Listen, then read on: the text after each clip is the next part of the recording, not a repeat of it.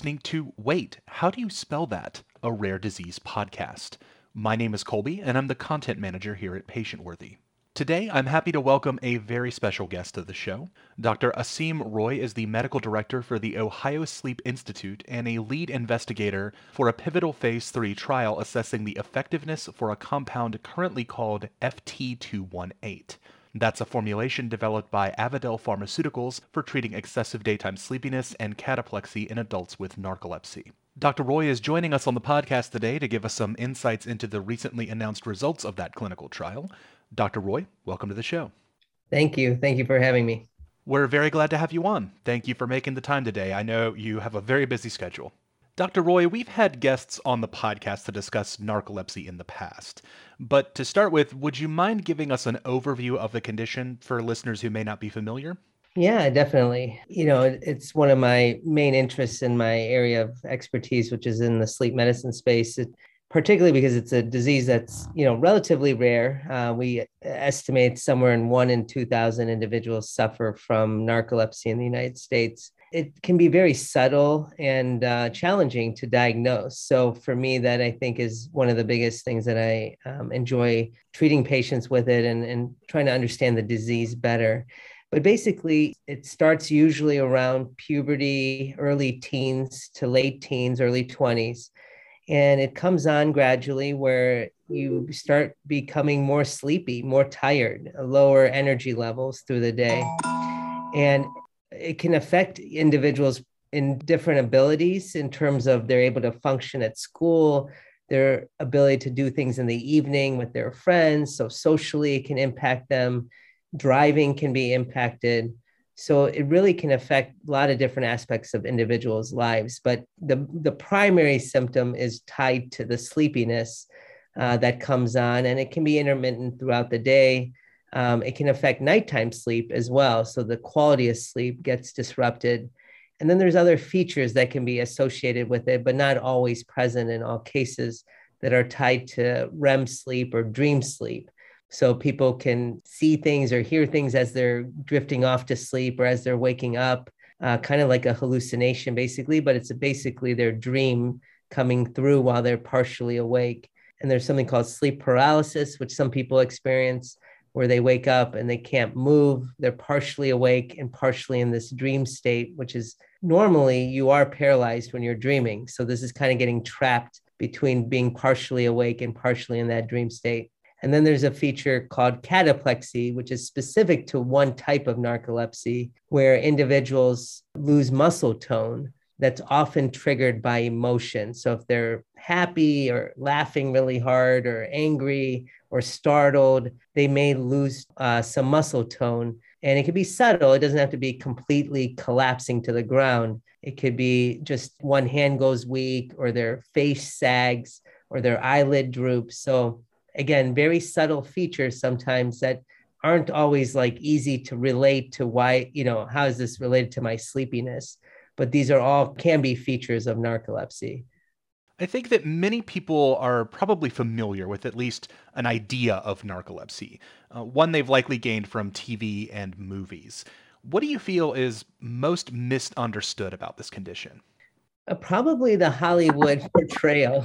um, I think it it just shows this extreme version of narcolepsy where people are falling asleep in their food or falling asleep while talking to someone. And, and that happens. I mean, it's not that it doesn't, but it's not the most common type of people with narcolepsy. They most people can kind of stay awake okay. They just are fighting it or struggling or need to stay on their feet. And if they slow down, they can they feel more tired and so it, it's not always this extreme like you're going to fall asleep while in the midst of something it's just you may just have low energy and, and be sleepy but not necessarily fall asleep in all those scenarios so for me i think getting that awareness out that there's a spectrum to the disease uh, and there's a lot of gray zone to it it's not this all or nothing kind of phenomenon you know after we see a patient and we believe they might have narcolepsy we go through some testing and I tell them this is what we believe they have after you know the testing's done.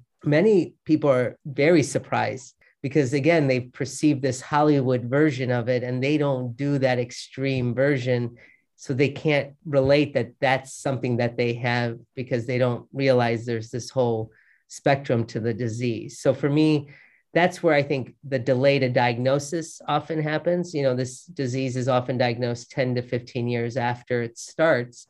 And that's mainly because I think a lot of people, you know, can blame it on other things. Uh, mood disorders also are commonly uh, diagnosed with people with narcolepsy, such as depression or anxiety. ADD or ADHD are often diagnosed in people with narcolepsy. So they get labeled or diagnosed with these other diseases that can treat some of their symptoms sometimes. And so it takes many years before they're actually seeking out a, a sleep specialist. Can you talk about some of the burdens that narcolepsy places on patients? I think just their day to day activities and day to day life, you know, they are challenged to get through a day uh, with normal amounts of energy. And so, whether they're in school or whether they're at work and whether they have a family, every piece of their life takes a lot of energy. You know, most individuals have to allocate so much time and energy into one thing and don't have anything to give to do other things.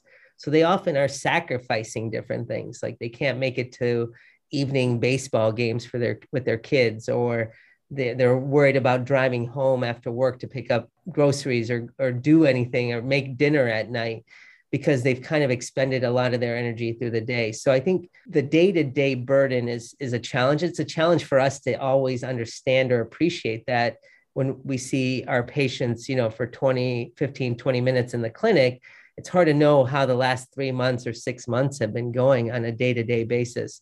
So I think that burden uh, gets internalized quite a bit it can lead to some hopelessness or frustration. You know, they start doing less and less, and that can affect their mood.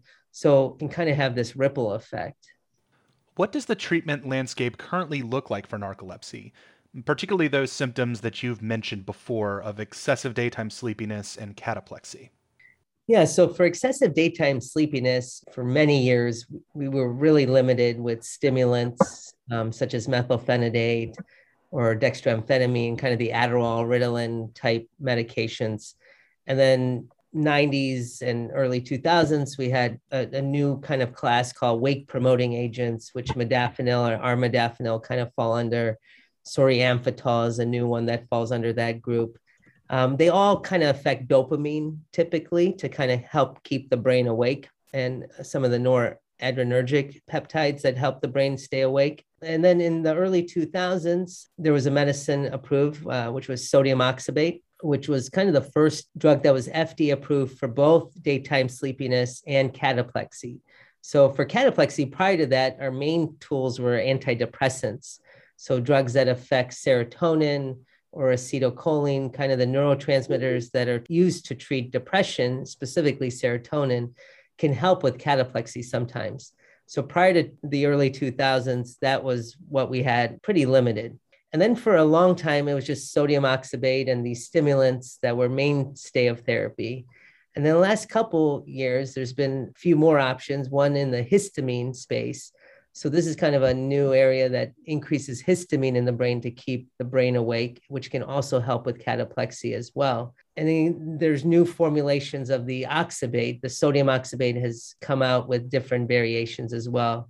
Our, our toolbox is getting a little bit bigger and bigger to help these patients with, you know, the pharmacotherapy world.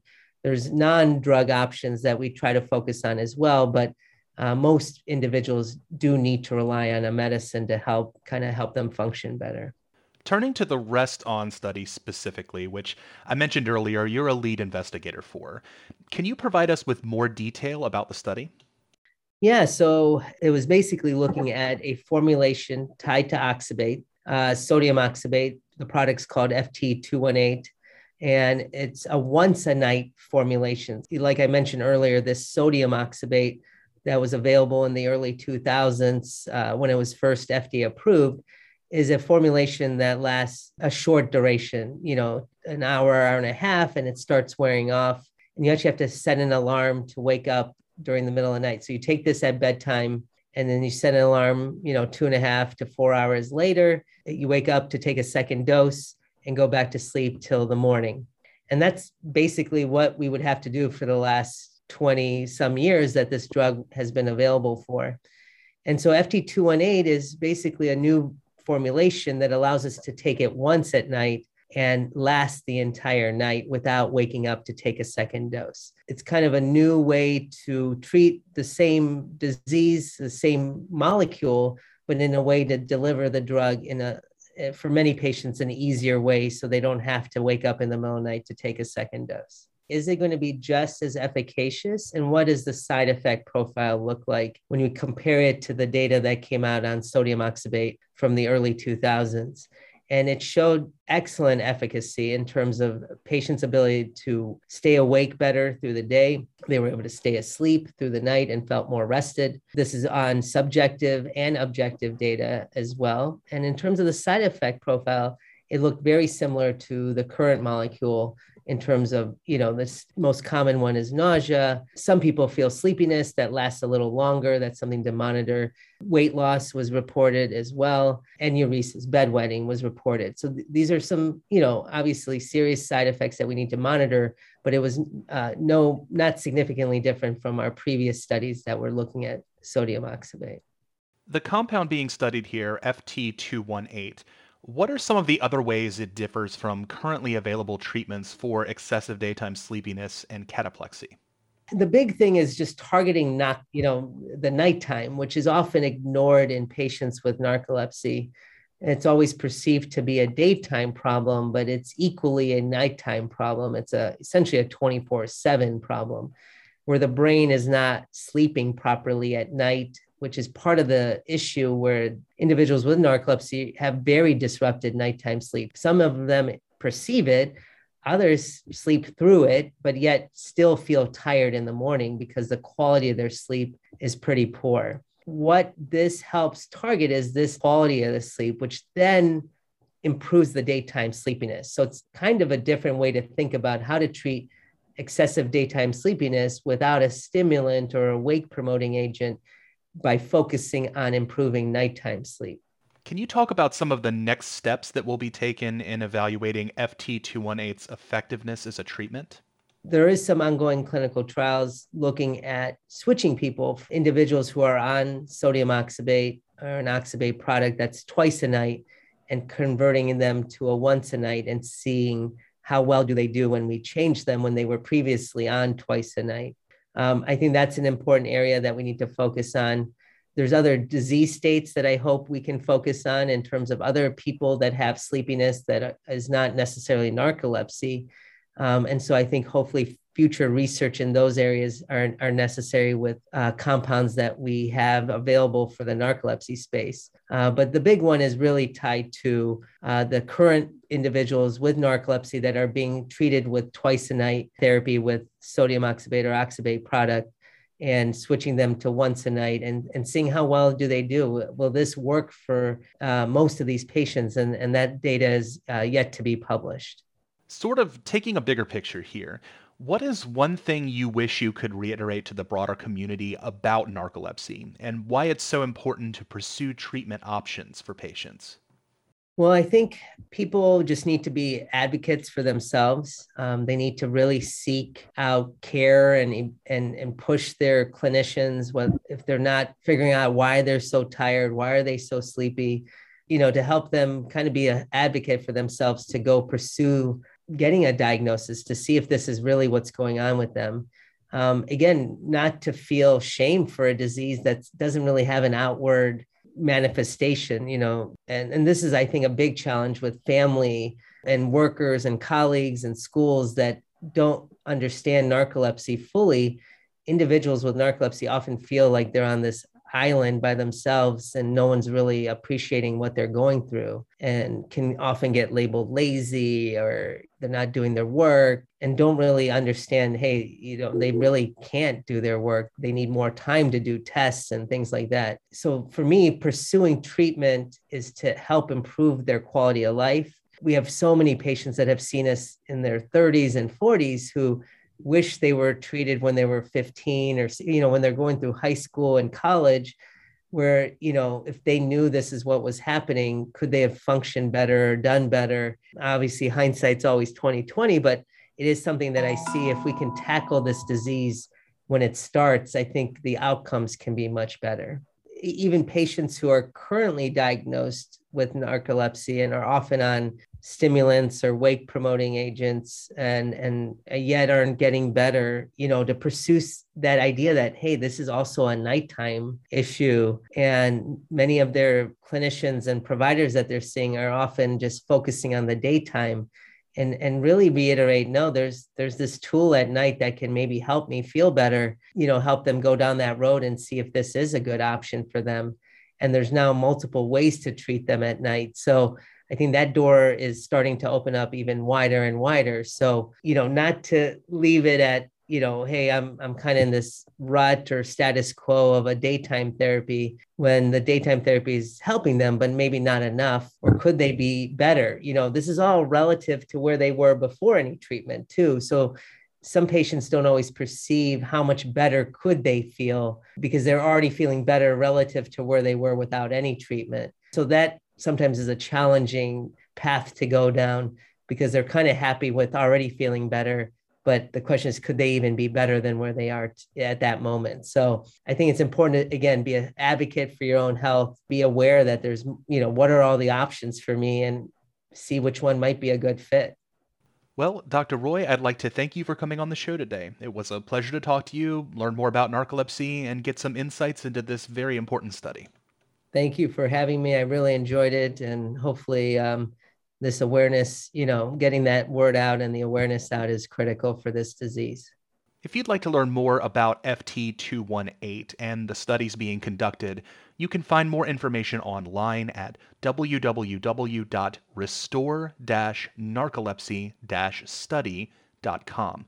I know that's a mouthful, so we'll just leave a link to that website in the show notes for this episode so that you can check that out. And remember, you can always keep up with the latest in rare disease news by visiting patientworthy.com. Follow us on Twitter, Facebook, and Instagram by searching for Patientworthy on those platforms. A quick shout out to those listeners who have been leaving reviews of the show on their favorite podcast platforms. It may seem like a small thing, but leaving a review really does go a long way toward helping us out, so thank you for that. And finally, if you have any questions or comments about today's show, or if you have an idea for a future episode, you can get in touch with me by sending an email to colby at patientworthy.com. That does it for today's episode. Thank you once again to Dr. Roy, and thank you for listening.